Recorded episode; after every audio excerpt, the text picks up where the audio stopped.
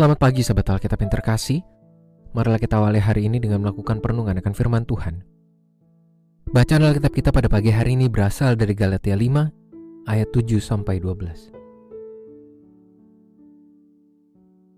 Dahulu kamu berlomba dengan baik. Siapa yang menghalang-halangi kamu sehingga kamu tidak menuruti kebenaran lagi? Ajakan untuk tidak menurutinya lagi bukan datang dari Dia yang memanggil kamu. Sedikit ragi sudah membuat seluruh adonan mengembang. Dalam Tuhan aku yakin tentang kamu, bahwa kamu tidak mempunyai pendirian lain dari ini. Namun orang yang mengacaukan kamu akan menanggung hukumannya, siapapun juga dia. Lagi pula aku ini, saudara-saudara, jikalau aku masih memberitakan sunat, mengapa aku masih dianiaya juga? Sebab kalau demikian, salib bukan batu sandungan lagi. Baiklah mereka yang menghasut kamu, itu mengebirikan saja dirinya. Seorang umat Tuhan yang tidak menaruh perhatian penuh terhadap kondisi diri dan caranya menjalani hidup beriman akan sangat berpotensi untuk mengalami kesulitan dalam pertahankan pertumbuhan imannya. Paulus mengingatkan hal yang serupa kepada jemaat di Galatia, yakni agar mereka tidak justru melakukan hal yang keliru yang akan membawa dampak buruk bagi pertumbuhan iman mereka sendiri.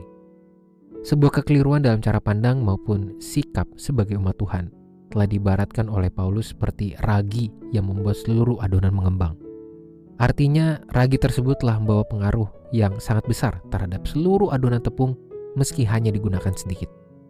Oleh sebab itu, jemaat pun tidak dapat menganggap rendah satu buah kekeliruan yang dilakukan karena dapat mengganggu seluruh kehidupan beriman mereka kepada Kristus.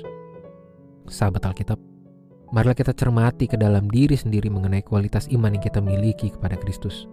Apakah kita masih mempertahankan kualitas itu dengan standar yang bermutu tinggi? Atau jangan-jangan kita mulai kehilangan standar tersebut hingga membiarkan kehidupan beriman kita berjalan tanpa ada upaya pemeliharaan dan pertahanan diri yang signifikan. Satu tindakan buruk dapat mengganggu jalannya kebaikan, entah di masa sekarang maupun di masa mendatang, entah bersifat sementara maupun berkepanjangan.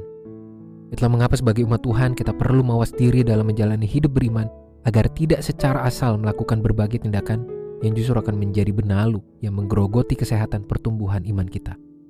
Secara khusus pada masa sekarang, ketika hidup manusia penuh dengan beragam pilihan kegiatan yang dapat dilakukan secara mudah dan masif melalui kemunculan dunia maya, kita dapat secara tanpa sadar terjerumus ke dalam gaya hidup yang tidak sehat untuk menunjang pertumbuhan iman.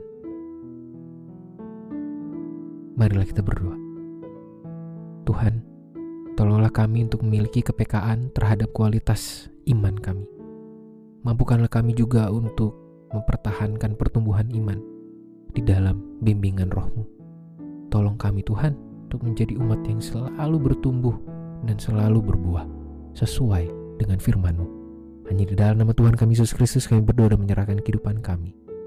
Amin.